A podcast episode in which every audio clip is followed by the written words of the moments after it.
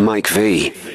East Coast Radio. How lucky is it to have love during the lockdown, you know? It's a tough time to be alone, and people have still managed to build relationships during this time. And so last week we asked you if you um, found love during the lockdown to let us know, and we received thousands of messages, millions of calls, and of all of the people we spoke to, this story for me stood out. It's like the drama, the higher drama of a rom com. In two minutes, this is a story of Rebecca. Okay, so I work for um, one of these huge car rental companies in Durban. And during level five lockdown, we had to bring back a lot of vehicles from different branches. One of the guys that worked at one of our branches, he was actually bringing back one of these vehicles, and then they decided to let him work at our head office. Rebecca saw this colleague through a glass door and he had his mask off because he was outside and by himself. And she was like, damn! She had butterflies in her tummy and she decided to make a move. And I called him, talked to him, and he just looked at me and he was like, ah, I have work to do, I've got to go.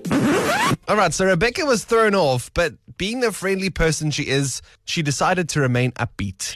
The next day, I tried speaking to him. It was just like being friendly. And he asked me, straight up asked me for my personal number. And then we started talking ever since. Um, I think our first phone call was like, I think 22 hours. Hmm, clearly sparks were flying, but of course it was during level five.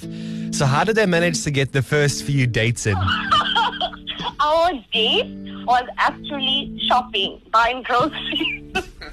So every time it came to buying groceries, I'd make an excuse to tell my mother, okay, I will go buy the groceries and I would meet my boyfriend. Oh, so when the lockdown eventually eased, what was the first date the budding couple went on? It was actually, we went on these fun fair rides um, in Durban near Moses Mabhida. So, almost a year after meeting and a pandemic survived, what does Rebecca think is the key to making a lockdown relationship work?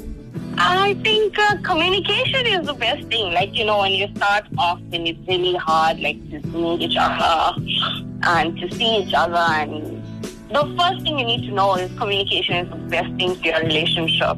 Beautiful. What a beautiful story. What a beautiful couple. Success even during level five of the national lockdown.